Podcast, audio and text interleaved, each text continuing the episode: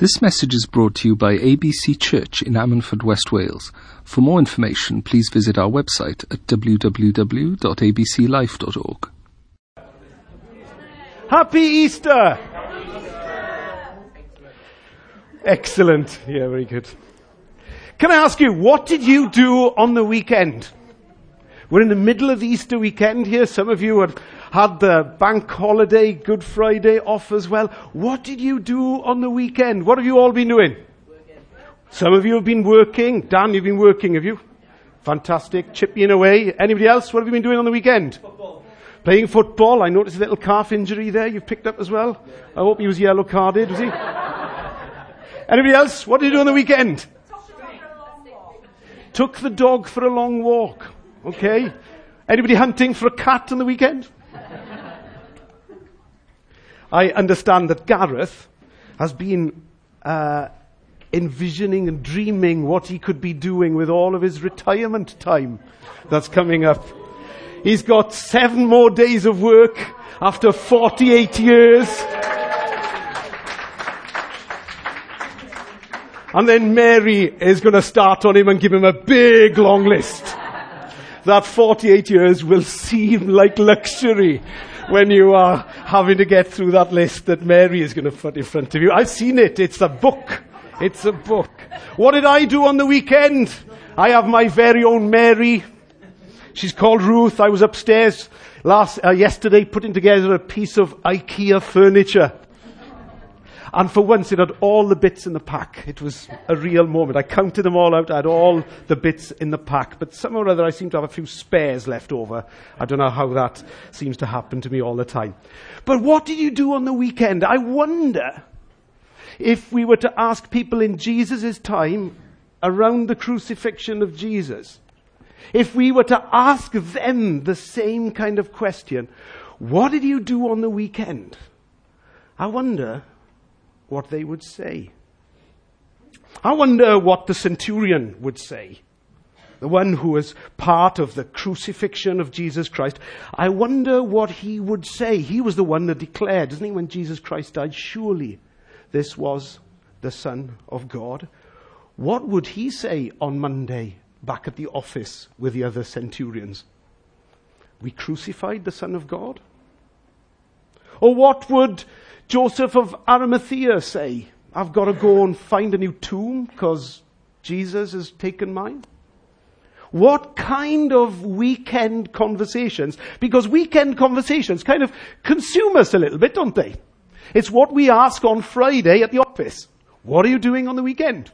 And it's what we ask on Mondays at the office. What did you do on the weekend? Some of us do different things, shopping, going to the beach, beach, etc., etc. But what if we had asked the people that were around Jesus at that time, how was your weekend? If we'd asked them on Saturday, they would have probably talked to us about the trauma of the crucifixion. You know, the, the crucifixion is just a barbaric way, isn't it? How on earth could people invent such a way to terminate someone's life. It's shocking, isn't it? Shocking if you think about it. And rightly so, that it has been banned as a way of killing people. But the trauma I think that people faced around this particular crucifixion was the circumstances around it. You see, this was no criminal that was crucified. And I think if we'd spoken to them on a Saturday, they would have been full of just shock They'd been full of shock about a few couple of things. Number one, you know, why did this happen? Because this is Jesus. This is the man that's written about in the Gospels that went around doing good, harmed no one. I mean, didn't even poke someone's eye out. In fact, on the contrary, this is the guy that spit in the soil and picked it up and rubbed it in someone's eye in order that they might receive their sight. Did nothing wrong. Nothing at all. Innocent the trauma of an innocent man? Was it the fear of it? Was it the fear maybe of, well, which one of us is going to be next? If the Romans can do this and crucify an innocent man, is it us? What kind of emotions, what kind of things were they going through on the Saturday? Were they hiding in fear? Were they in shock? Were they literally like zombies walking around in a spin? You know, when you meet people, you know, the loss of a loved one is something that's so traumatic for people to cope with, isn't it? And literally, for the days after that, you will hear people talking about how they felt numb, numb with the sensations of losing a loved one. What would it have been like for Mary, the mother of Jesus, to look up at that cross and see her child being crucified in that way? What would they have asked on that weekend if they had asked, How was your Saturday? And speaking of Saturday, I find Saturday quite an unusual day in this story because Andrea spoke on about Good Friday and the famous last words that we're talking about over these, this weekend as our a theme. And uh, Andrea talked about this it is finished phrase that Jesus declared when he was on the cross. There's lots written in the Bible about Friday. And there's lots written, written about the Sunday that we're going to come to now, the Lord's Day, the third day when he rose again. But Saturday, Saturday is just silence from God's word. Does that reflect the, just the shock of what happened? that nobody could even say anything on Saturday because of what had happened. What would have they said if we asked them on the Sunday, how's your weekend going? What would they have said to us then? It depends who you speak to. You see, if you speak to the women that got up early and went to the tomb, I was mixed emotions from them. They were both shocked and they were amazed. They were amazed that Jesus had risen from the dead. They went there first of all thinking somebody had stolen the body, but then they realized that what was spoken about of him through the Old Testament and what he declared himself that he would die and rise again, when that actually happened, they were in shock. Because last time I checked, there ain't many people that rise from the dead. Are there? Do you know anyone? Do you? There was an interesting um, piece of news a couple of weeks ago. I don't know if you picked it up that a, a DJ had been declared dead by accident. Did you see that on the news? Um, that the BBC had got a news article and um, there was mixed reports coming from the hospital and they reported him dead when he wasn't. And uh, when they asked him how he felt, he said he was very, very relieved to find and to read in the news that he was alive and well after all. But not many people rise from the dead. But these people, they'd seen people being risen from the dead. They'd seen Lazarus. Some of them had seen their very own brother being raised from the dead. So they surely knew it was possible. But when it happened, there was just complete shock. What would they have said if we asked them how their weekend was going? Turn me to God's Word. Shall we answer some of those questions? And shall we find out what God has got to say to our lives today as a result of these momentous three days that we read about that straddle between the old covenant and the new covenant and give us hope that we can be assured of here in April 2017 ourselves. Turn me to Matthew chapter 28, and we're going to read from verse 1 together. I want you to follow on screen if you can, but can I ask you to try and do something with me as you read the text this morning? Can we try and imagine it? Let not these just be words. Can we try and imagine this text? to get into their sandals if we can and to ask ourselves, what was it like on this weekend? Matthew writes in his account, he says in verse 1 of Matthew 28, after the Sabbath, at dawn, on the first day of the week, Mary Magdalene and the other Mary went to look at the tomb. There was a violent earthquake, for an angel of the Lord came down from heaven and going to the tomb rolled back the stone and sat on it. His appearance was like lightning, and his clothes were white as snow. The guards were so afraid of him that they shook and became like dead men. The angel said to the woman, Do not be afraid. I, it always makes me laugh when they say that, doesn't it? You know, the angel, first thing they do when they appear in the, uh, you know, if you ever saw an angel, I'm sure you'd be afraid. And they say, do not be afraid. Or Jesus appears later and he says, peace be with you. makes me laugh. The angel said to the woman, Do not be afraid, for I know that you are looking for Jesus who was crucified. He is not here, he has risen. It's not working, Mike. They're passive this morning again. Do you want to come up and do that bit again you did, that you did earlier? He is not here, he is risen. He is not here, he is risen fantastic. You can even go to the tomb in Israel today, and there's a little sign as you turn out, um, back out of, of the tomb, above the tomb. He is not here. He is risen. Hallelujah. Just as he said. Come and see the place where he lay. Then go quickly and tell his disciples, he has risen from the dead and is going ahead of you into Galilee. There you will see him. Now I have told you. So the women hurried away from the tomb as only women can. Afraid, yet filled with joy. How do you do that? How do you do that? Come on, let's try and sink ourselves into this. How can you be afraid yet filled with joy? I don't know what that is. Is that apprehension or I don't, I don't know. I don't know what that is. I'm still yet to answer it. Help me out after Ian, if you can. Afraid yet filled with joy and ran to tell the disciples. Suddenly, Jesus met them. Greetings, he said. Always makes me laugh. Greetings. It's like Star Trek, isn't it? Greetings. Greetings, he said. They came to him, clasped his feet, and worshipped him. Then Jesus said to them, Don't be afraid. Go and tell my brothers to go to Galilee. There they will see me.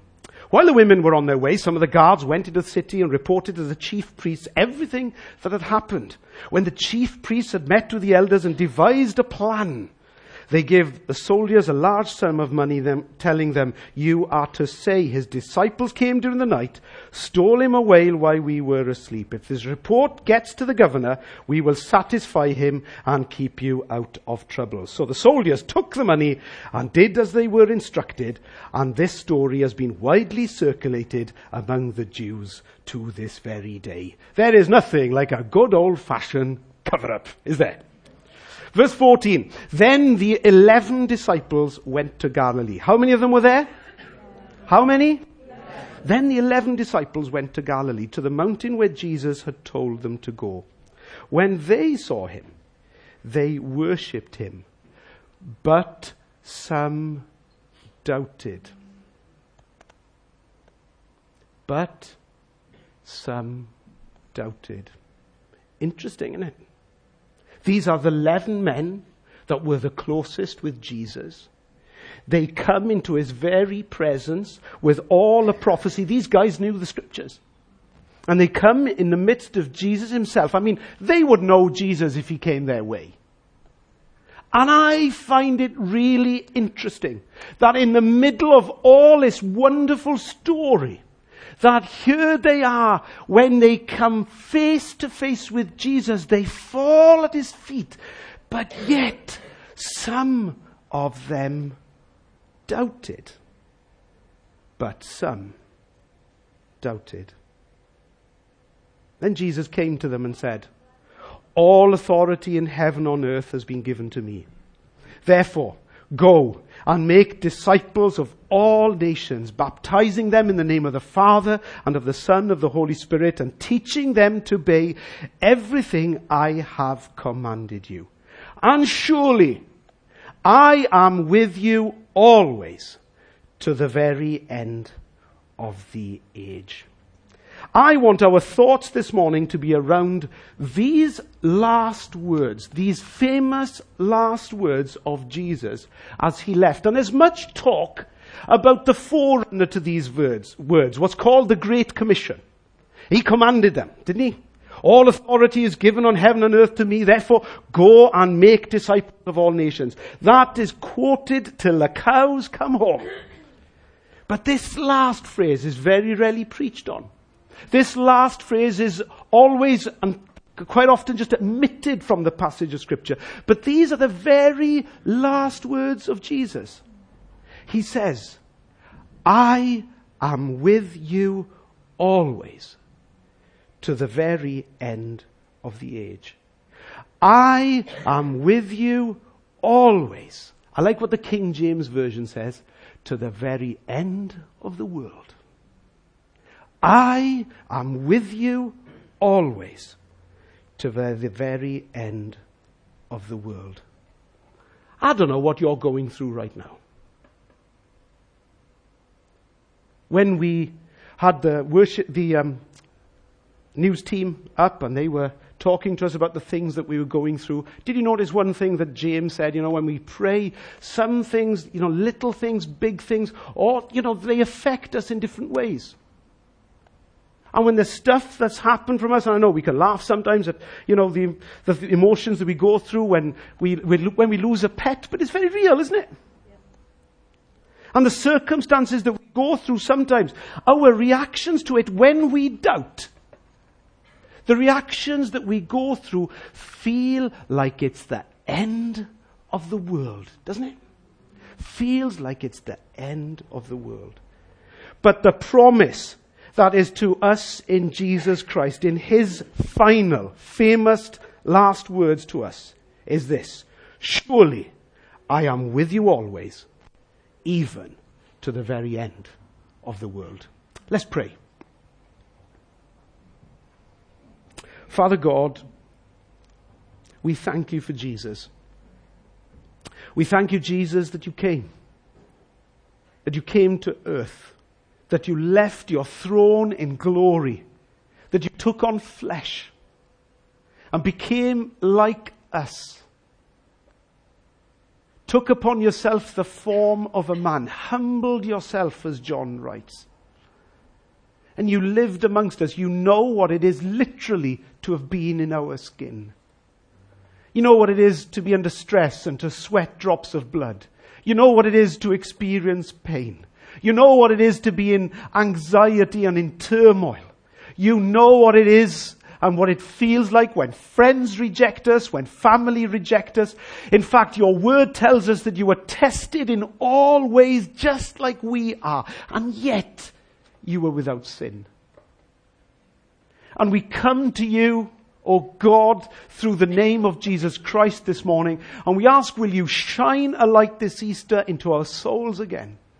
And help us understand the hope that is ours in the death, the resurrection and ascension of Jesus Christ, and that you are coming again. But until then, you are with us always, even when it feels like it's the end of the world. Lord, will you teach us today? Will you teach us about your love, about your hope, and about what it is to have meaningful faith in you, we ask, Lord Jesus, for the praise and glory of your name, we ask. That the cross, Lord, might be raised up today because of the freedom that Jesus Christ bought for us on it. In Jesus' name we ask. Amen. Amen. Have you ever been worried sick over something? Have you? I'm asking a real question. Have you ever been worried sick over something? So that your stomach is turning and, and you just can't explain what's happening in your body. Have you ever had that happen to you? I don't know what happens. You know, sometimes you watch casualty in these television programs, but I don't know what happens sometimes when those double doors open and the surgeon comes out with his gloves and he's got that look on his face. And we all know what's coming when we're watching the TV, don't we? We all know what's coming. We all know he's got that somber look on his face and he's going to come and give us news about a loved one. I want to know what kind of happens to people as they physically fall to their knees under the pain and the anguish of knowing a loved one has died. Is that what it like to be in so much anxiety and pain that literally, that literally information hurts us? Do you get what I'm saying? This isn't somebody that's been punched in the stomach, but it feels like it sometimes, doesn't it? When life deals us a blow, we feel as if we are physically being hit or impacted by stuff when it is just information. I find it fascinating. I'm just going to be honest with you. I find it fascinating how our emotions and our mind and our thoughts can literally make us sick or make us ill with anguish. Have you ever been worried sick? Have you ever been anxious or be in pain or turmoil over things that are happening in your life? You know, now more than ever, young people are getting anxious about their exams. Please pray for Luke. I'm trusting Luke that you get those three years. Put the work in, bro. Put the work in. He wants to get to Leeds. I have no idea what it's like being Luke. And the pressure from his dad, who did lift a finger.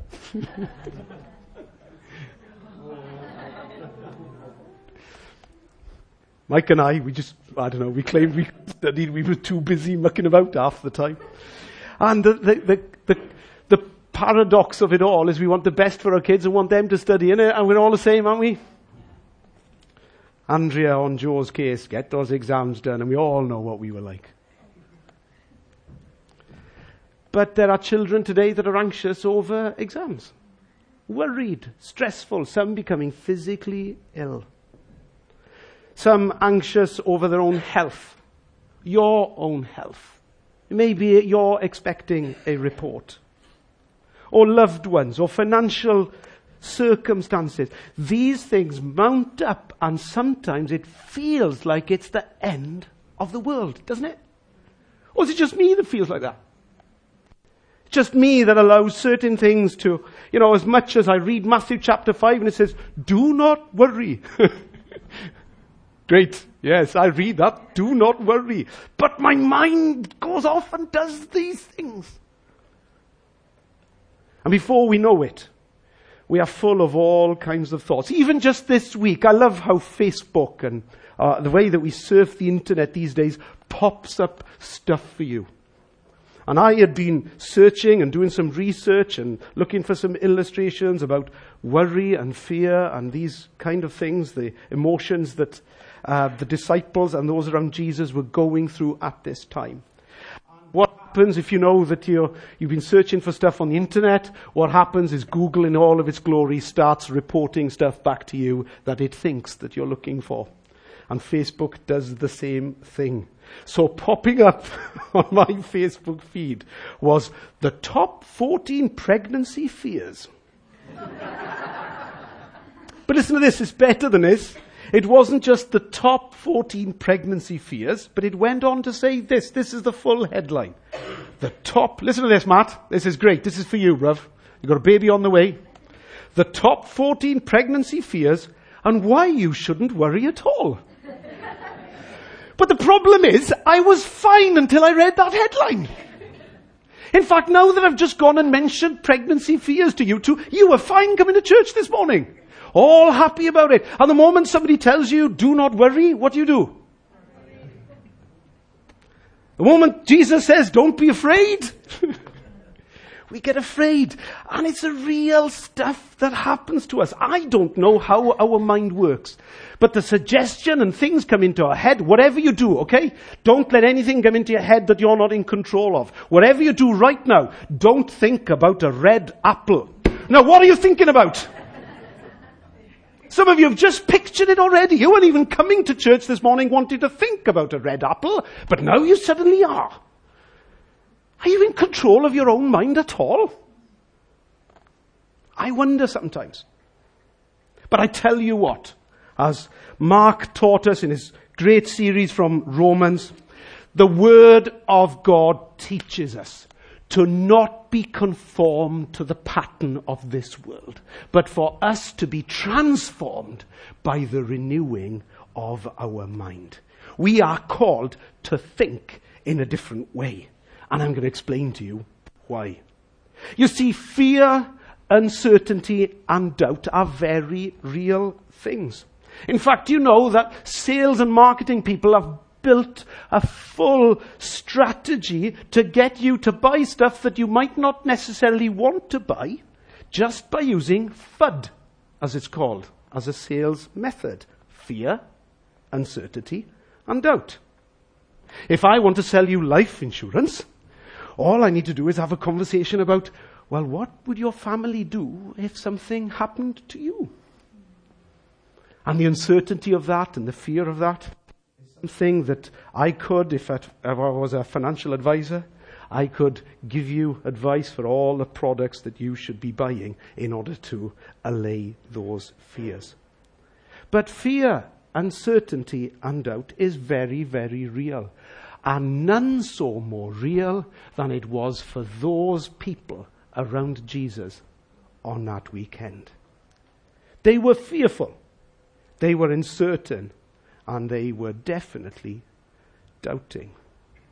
They were emotions that the disciples had gone through many a time before. They remember what it was like to be fearful in the boat when the storm came. But it was okay then because Jesus was in the boat with them. And Jesus got up and he said, Peace, be still. And the storm was calm.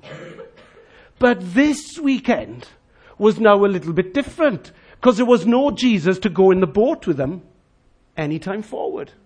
He had died. And no, not just that he had died, he had rose again and, and they're there on the Mount of Olives and Jesus declares that he's going. He's leaving them behind. The fear, uncertainty and doubt must have been gripping them at that time. We know that in the middle of it all, there was definitely doubt. In fact, we call him Doubting Thomas now as a response.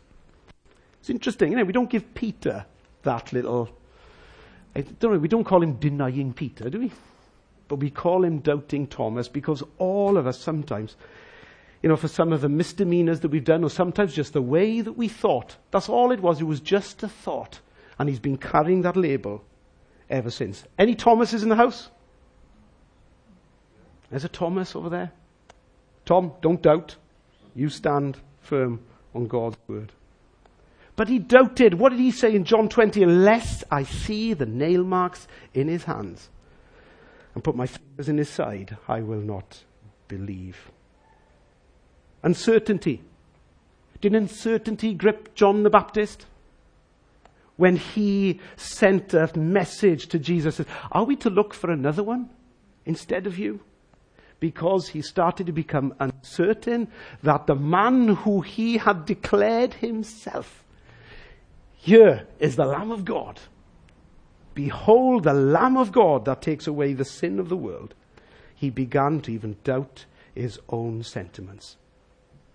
And wherever you are today, and whatever you are going through today, it's a natural process that fear, uncertainty, and doubt can, if you allow it, consume your minds.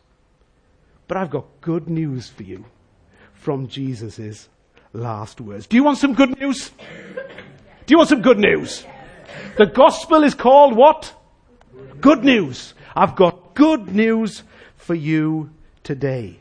And the good news is contained in this word always. He is with you always, church even if it feels like it's the end of the world. How cool is that? So when is he with you? Always. Sorry? When is he with you? Always. Just not like for a couple of minutes between nine and five when the call center is open. Can you imagine that? You're dialing heaven. Sorry, our offices are now closed. Please leave a message after a tone. Or can you imagine the frustration of trying to access God and you're in a call queue? Sorry, your call is important to us. Please wait and Jesus will be with you as soon as possible. Can you imagine it all? Instead, we have direct access to the one who is always available to us. We have our high priest interceding on our behalf, sat at the right hand of God, who longs that we make our requests known to him. Such is the God that we serve. Surely I am with you always, even to the ends of the earth. The promise of Hebrews 13 verse 5 is the same yesterday, today, and forever, which is, I will never leave you. I will never forsake you. He is with you always. When is he with you? Always. The life-changing power of Jesus brings hope for us. You see, because Jesus went and turned the world upside down through the cross and his resurrection. He turned death into, he turned uncertainty into hope. He turned doubt into faith. And he turned fear into love. I'll say it again. He turned death into life, and in turning death into life, he turned uncertainty, he gave us hope. In doubt, he gave us faith. In fear, he gave us love. In fact, I love those words, faith, hope, love. Have you heard them before? I've heard them before from Paul the Apostle, that wrote a couple of years after. He said in 1 Corinthians 13, in talking about love of God that is so vast and so unchangeable, he says right at the end in verse 13, he says, now these three remain. What do they do? They remain. Ain't going away anytime quickly, are they? They remain. These three remain. Faith, hope, and love. But the greatest of these is love. Always. There is always the always. There's always hope in Christ. There is always our faith that we can have in Christ, and there's always the love that we can have in Him. So the always of the love that casts out fear. 1 John 4 verse 18 says this, perfect love drives out fear. I love that. Driving sounds better than casting, doesn't it? Like casting, casting. Uh, I love driving out fear. I can see like you would, I don't know, like the driving of Jehu, son of Nimshi, for he driveth furiously. My uncle, my uncle Joe wrote that on my birthday, uh, my uh, 17th birthday card, uh, you know, around passing the test. And the verse he wrote on there, for his driving is like the driving of Jehu, son of Nimshi, for he driveth furiously. but driving drives out fear. That's what love does. Are you fearful this morning? Are you fearful this morning? Drive it out. Drive it out with the perfect love that can be there. Come on, drive it out. Just go away. Get rid of it from your life. And let's get rid of the stinking thinking that is the world's thinking. And let's not be conformed to the way that the world thinks, but let's be transformed by driving out fear through his perfect love. Romans 8 verse 38 to 39. When I read this, Mike, the roof's going to come off church. It says this, for I am convinced. What am I? Are you convinced? We're convinced. For I am convinced that neither death, nor life, neither angels, nor demons, neither the present, nor the future, nor any powers, neither height, nor depth, nor anything else in all creation will be able to separate us from the love of God that is in Christ Jesus our Lord. Amen. That's the love that's with you sometimes. Always. Always. That's the love that is with us. The always of knowing that His love is with us to drive out fear. Let's pray. Father God, I pray right now for people that suffer with real fear, that struggle to get a control of their thoughts and emotions. I pray that the reality that you are with them always and it feels like the end of the world for them, that it would be with them right now. I pray even for people that are listening online to this message. Lord, set them free. free. We drive out that fear through your perfect love right now, we ask in Jesus' name. Amen. Always faith instead of doubt. Always faith instead of doubt. Hebrews 11 verse 6 says that faith is active. It tells us that without faith, it's impossible to please God. I want to show you something this morning. I want to show you the offering that was taken in church this morning. I want to ask you how much faith you've got. What I want you to do is guess what is in the offering this morning. How much do you think is in the offering that we just took this morning at church? How many would like to guess? Give a guess. Come on, be reasonable. You're working the number of heads that are here in church this morning, and you're thinking to yourself, because according to your faith, it'll be added to you. How much is in this morning's offering that was taken in the service? Give me some guesses. Sorry? 250 pounds, says Luke. Any advance on 250 pounds? 400 pounds? 400 pounds I'm bid. Is there any more on 400 pounds? 400 pounds I'm bid. 400. 500 pounds from the Scottish woman over there. See, think of that. 500 pounds I'm bid. Is there any, any advance on 500 pounds? 500 pounds, 500 pounds I'm bid. A million. now, why are you laughing at him with a million? I'll tell you why. Because this is the difference when we operate on facts and supposition instead of faith.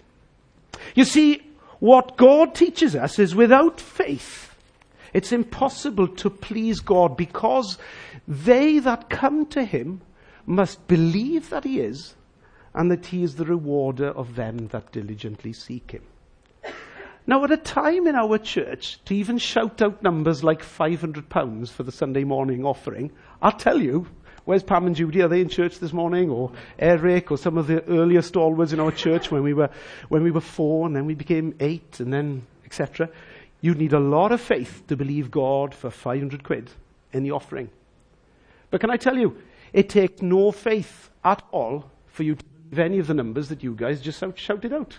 Because there's some of you here that could afford to write a check flat off for 500 quid right now and stick it in the offering. Is there anybody who wants to do that?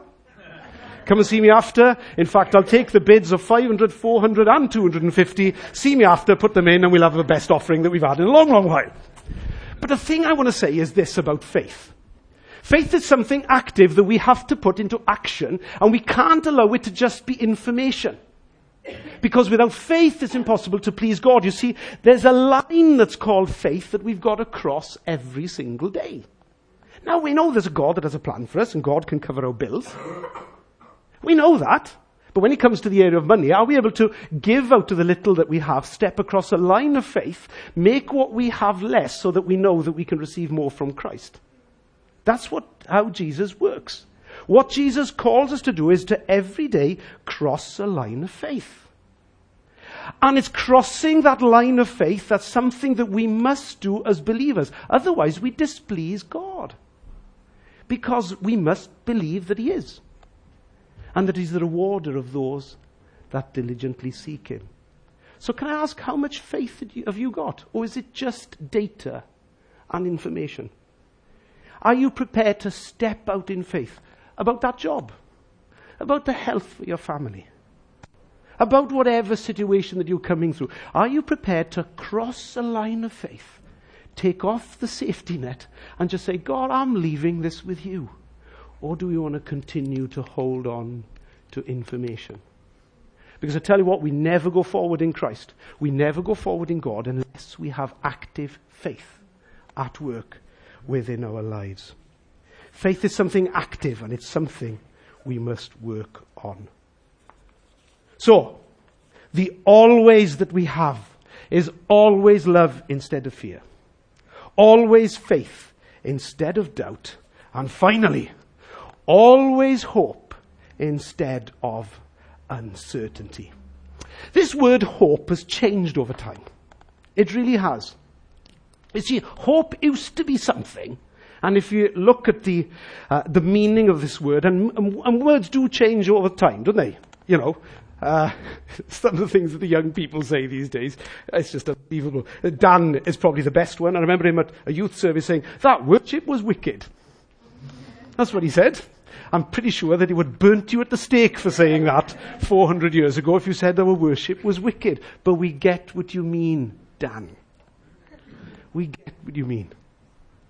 But the words change over time, don't they? The one I'm struggling with at the moment is this word sick. What is going on with that? That is sick. Well, I, don't, I, don't, I still don't get it. If something's really cool and it makes you vomit, it just, what is that about? That is sick. Uh, but there's also a context to use sick when it's something good and sick when it's something negative. I really do not get that at all, I've got to be honest. So, I'll leave that one with you. But this word hope has changed over time too. What used to be something that had real certainty in it has slowly become an I wish word. I hope to be there next Tuesday. Or, you know, I hope he can come. That's not what the word means when we read this hope that is mentioned upon, upon here. This is a hope that is different.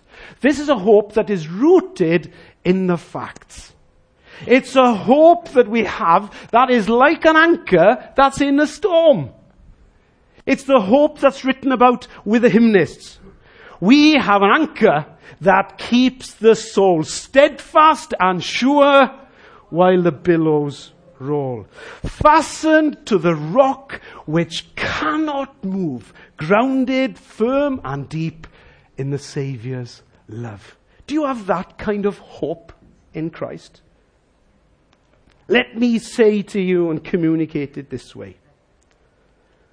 Paul says it far better than me. But, he says, if it is preached that Christ has been raised from the dead, how come some of you say that there is no resurrection of the dead? If there is no resurrection of the dead, then not even Christ has been raised. And if Christ has not been raised, our preaching is useless. The preaching is what? Useless. Thank you, church. and so is your faith. More than that, we are then found to be false witnesses about God, for we have testified about God that He raised Christ from the dead, but if He did not raise Him from the dead, we are in fact dead, and the dead are not raised. For if the dead are not raised, then Christ has not been raised either. And if Christ has not been raised, your faith is futile and you are still in your sins, then those also who have fallen asleep in Christ are lost. If only for this life we have hope in Christ, we are of all people most to be pitied. I'll say that again. Paul says, if only for this life we have hope in Christ, we are of all people most to be pitied. I like what the King James Version says. We are of all men most miserable. Verse 20, but Christ has indeed been risen from the dead. Sorry, I'll read that again. But Christ has indeed been risen from the dead. He is the first fruits of those that have fallen asleep. For since death came through a man, the resurrection of the dead also comes through this man. For as in Adam all die, so in Christ all will be made alive. Then the end will come when he hands over the kingdom to God the Father after he dis- has destroyed all dominion, authority, and power. For he must reign until he has put all his enemies under his feet. The last enemy to be destroyed is death, for he has put everything under his feet. What's he put under his feet? Everything. Everything sometimes, or everything it's under his feet.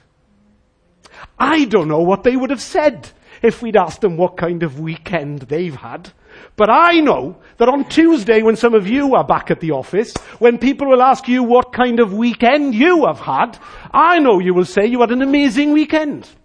Because you have been celebrating the death and the resurrection and ascension of Jesus Christ. Because we have a hope that is certain touches the very throne of heaven. We always have hope. We always have faith. We always trust. We always have His love shed abroad in our hearts and upon us in such a way that people will think we are just amazing. Because we don't worry like anybody else. We don't doubt like anybody else. We are not fearful because we know that perfect love casts out fears. Can I finish with these words of Paul the Apostle that are right at the end uh, of that chapter where he talks about faith, hope, love. The greatest of these is love. But I love verse 7. In fact, if I could have seen Paul and suggest some literature changes to the text, I would have loved it, loved it if he had finished with this verse instead, because this is a great verse. If you're fearful, this is a great verse. If you are anxious, this is a great verse. If you are doubting, this is a great verse. If you need hope, this is a great verse. He writes about love, does Paul, and he says this, using the word always mirroring the last words that Jesus used on the Mount of Olives when he went. He said, I am with you always, even if it feels like it's the end of the world. Paul writes about love and he says, it always protects. It always trusts. It always hopes. It always perseveres because love never fails. Amen.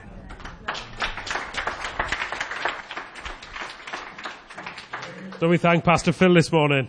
This message was brought to you by ABC Church. For more information, please visit our website at www.abclife.org or search for us on Facebook or Twitter. You can also contact us by phone on 01269 596000.